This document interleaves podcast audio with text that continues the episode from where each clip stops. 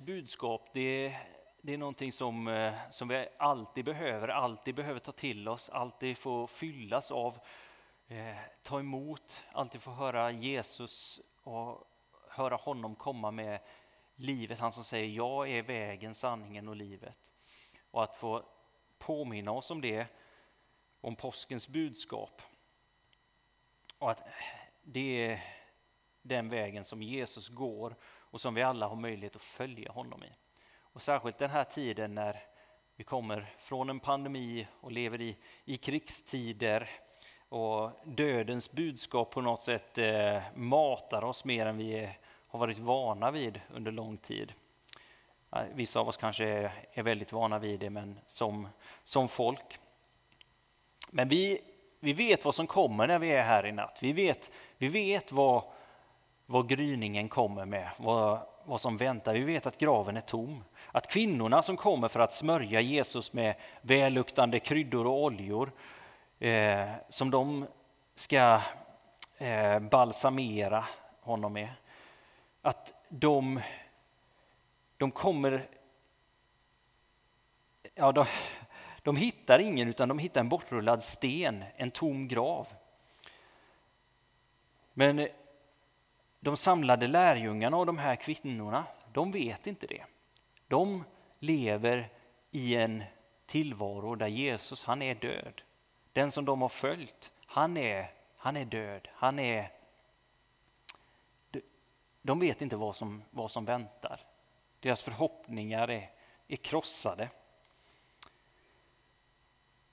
Och jag vet inte om du kan känna igen dig i den situationen. Förmodligen inte precis den situationen där det är en förväntan som har funnits i ett folk under många hundra år att Messias ska komma och det här är förhoppningen som vi har satt in oss i.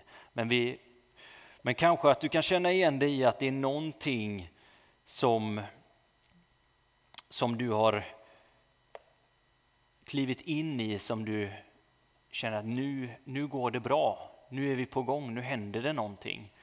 Det går bra i mitt liv eller det här som, som vi eh, finns i, som, som eh, vi, vi i en grupp jobbar med eller vi som församling är på gång med eller det här jobbet som jag är, finns på. Vi, vi jobbar på, det går bra. Eh, det går som smort i mitt liv under ett tag. Du, du tror på det och andra kanske applåderar och uppmuntrar det men sen så kanske det händer någonting och det, någonting går lite snett. Någonting går ut, sätter käppar i hjulet. Och det, det bara fortsätter och det blir värre och värre. Och man kanske försöker lösa det men det funkar inte. Och det känns som en kvicksand. Att ju mer man kämpar emot, desto mer sjunker man och fastnar. På något sätt. Eh, jag eh, tycker om fotboll och eh, följer ett lag som heter Arsenal. Och just nu så känns det lite så i den situationen att det var något som var väldigt positivt på gång men sen händer saker och det går, går bara utför och det känns som att situationen, de försöker göra saker och ting men det blir bara värre. Eh, jag kan tänka att lärjungarna på något sätt var där, att de, de fattar ingenting. De här kvinnorna som kommer med oljorna, de, de tänkte på något sätt att ja, vi, vi gör vad vi kan. Men det är en sorg och ett oförstående. Var Jesus han som skulle förändra allting, han som skulle befria dem från, från allt, som hade befriat dem från allt, som hade gett dem ett syfte för deras liv. Vad hände nu? Vart hade han tagit vägen?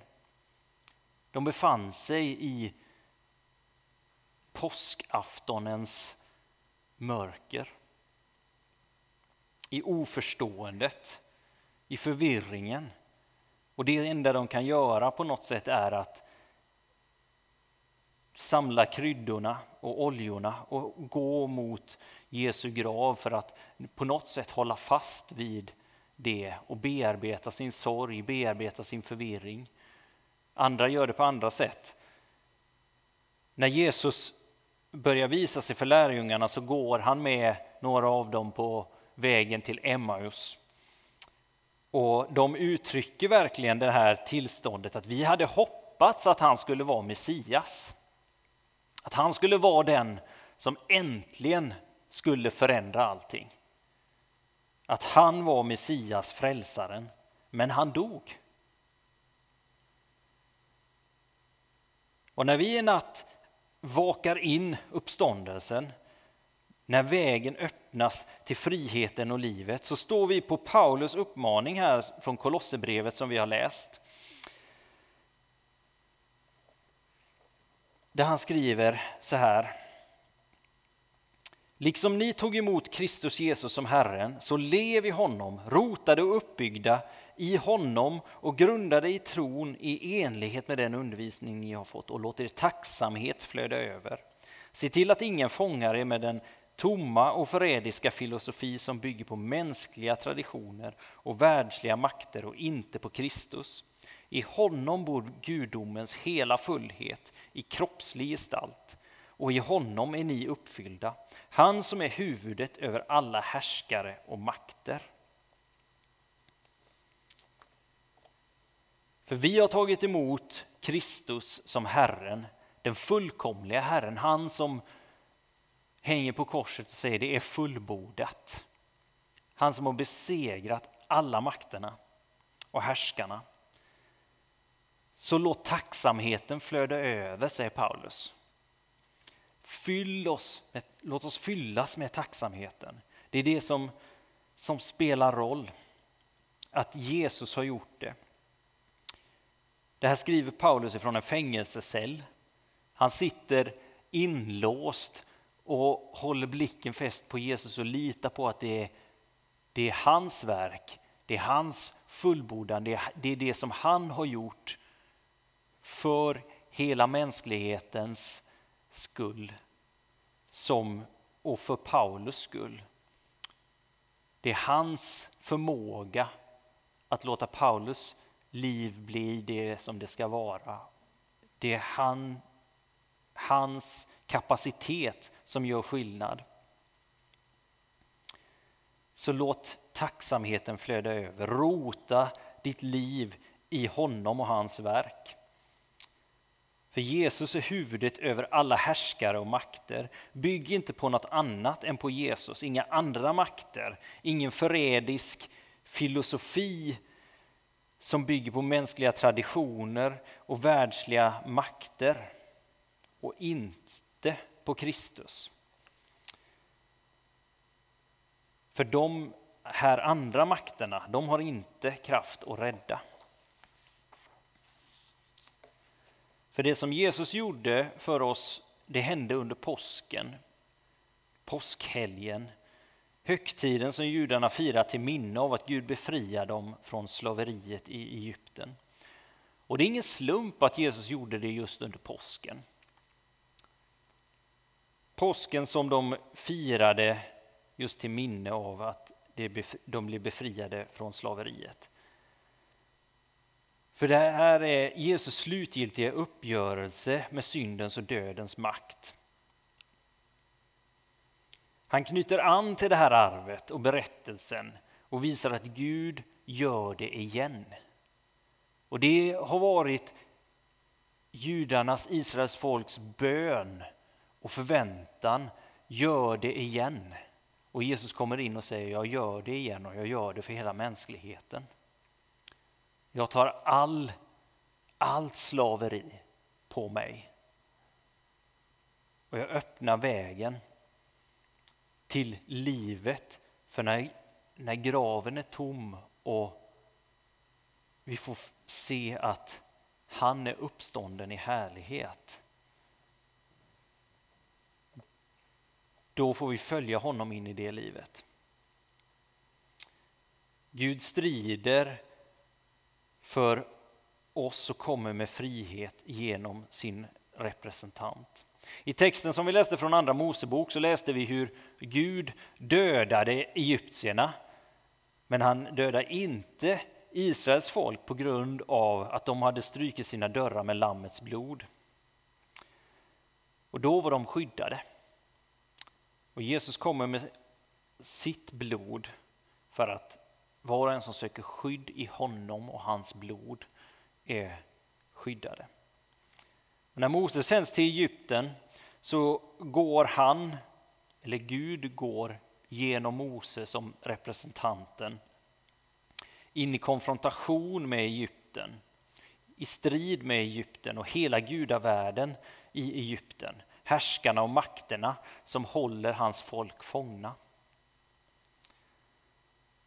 Så varje plåga, om ni känner till berättelsen för hur Gud befriar Israel, hans utvalda folk. Så han, Mose går till farao, härskaren i Egypten och säger låt mitt folk gå. Och farao säger nej. Men säger han om du inte gör det så kommer detta hända och detta hända. Tio olika plågor. Och varje plåga som kommer är en konfrontation med någon av gudarna i Egypten. Så Gud går i strid, i konfrontation, i angrepp och visar att jag är mäktigare än Egyptens alla gudar.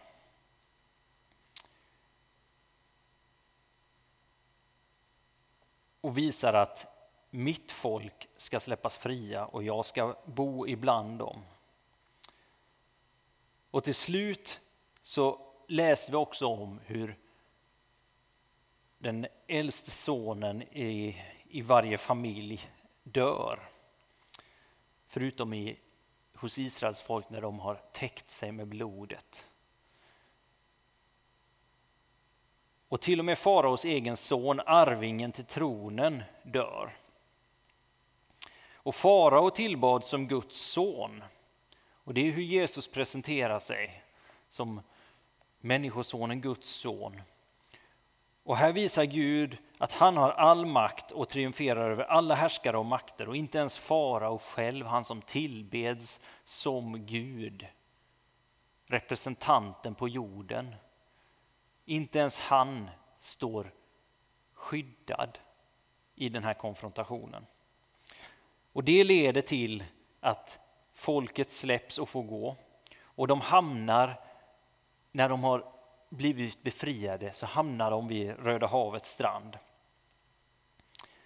Och där står de och upptäcker att de har havet framför sig, kaosmakterna framför sig. Och bakom dem så märker de att Egypten har ångrat sig och kommer med sina härar och jagar efter. Och rädslan fyller på. Vad är det som händer? Nu, nu är det ute med oss. Men genom, genom Mose så, så delar Gud på havet. Havet delas och folket får gå igenom, gå igenom havet på torr mark in i friheten, genom vattnet, genom dödens upplevelse så får folket komma in i friheten in i livet. Och när folket är över så stängs havet och Egyptens armé drunknar i havet. Det som höll folket fångna var besegrat, drunknat och ett hav skilde dem från det land där de brukade leva som slavar. Och de var fria. Och vägen till att fira gudstjänst med Gud, att vara hans folk, vägen till ett förlovat land ligger öppet. Till att vara det de är kallade att vara. Jag tänker på att jag kanske kan se det som att för, för vår del, vad Jesus har gjort för oss, vad han har öppnat för oss, att vi, man kanske har gått och dragit någonting tungt hela livet och helt plötsligt så klipper han av det. Paulus liknade med att skuldebrevet som vi har burit, det har han strukit. Det, den skuld, den skam, den, eh, ja, det, det har Jesus, när vi kommer med det till honom, har han tagit det och skrynklat ihop och kastat bort det.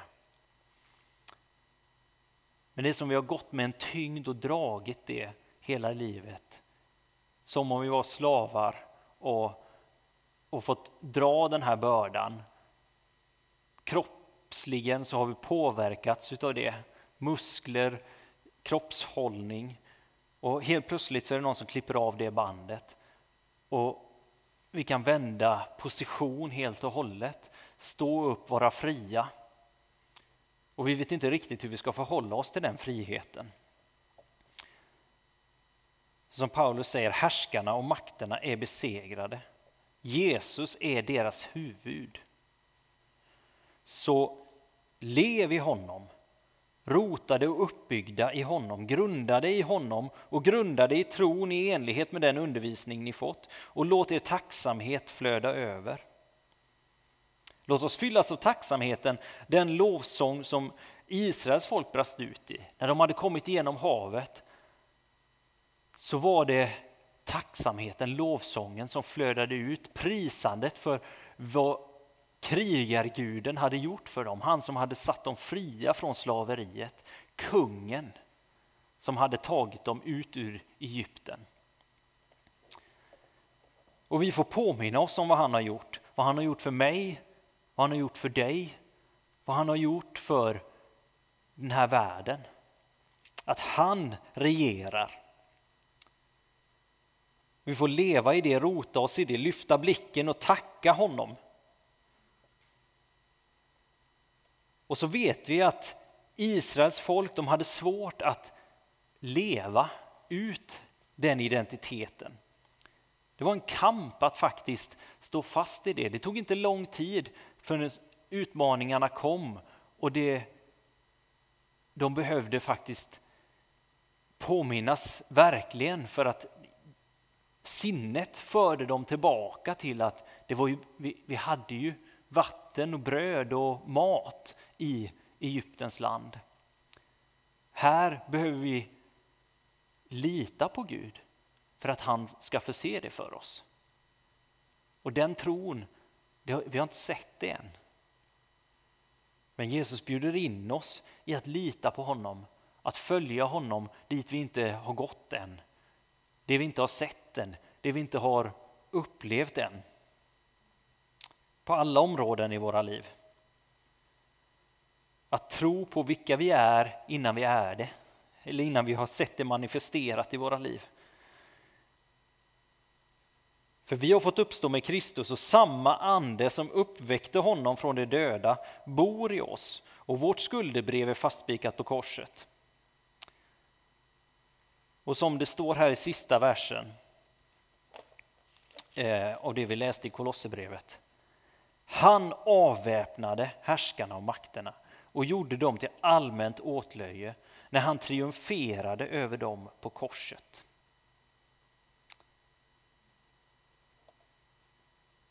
Så att det som försöker dra vår uppmärksamhet bort från att graven faktiskt är tom. Att han har uppstått, att han har all makt i himlen och på jorden. Att han är levande och vi har fått gå igenom döden till livet med honom. Och få leva i den nya verkligheten med honom. Alla de härskare och makter som försöker på något sätt tala till oss om att vårt skuldebrev inte alls fastspikat på korset. Att vi hade det bättre i det livet som vi levde innan Kristus. De rösterna, de makterna, de har han gjort till allmänt åtlöje. Så låt oss fyllas med tacksamhet och låt oss böja oss i syndabekännelsen inför honom och tacka honom.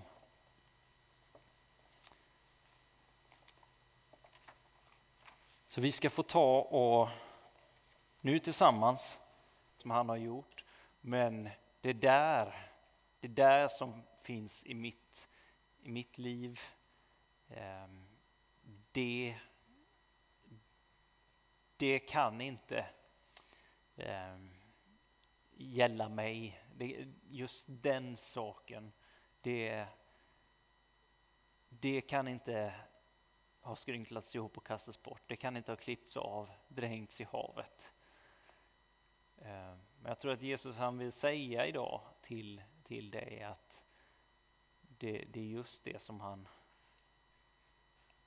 han vill ta hand om ikväll. Han vill, han vill att du får komma med det till honom och lyfta fram inför honom.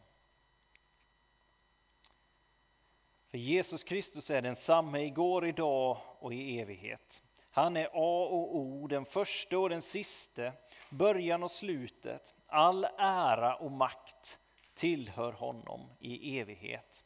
Amen. O jubla nu alla himlens änglar och jubla alla Guds tjänare, förkunna konungens seger, ni frälsningens basuner. Gläd dig även du jord över honom som är världens ljus, i glansen av den evige konungens härlighet. Må hela världen förnimma att allt dess mörker har skingrats. Nu glädjer sig även kyrkan, vår moder, smyckad av ljusets strålar, och må detta tempel nu fyllas av de trognas glädje och jubel. Så ska vi få komma fram, de som vill, till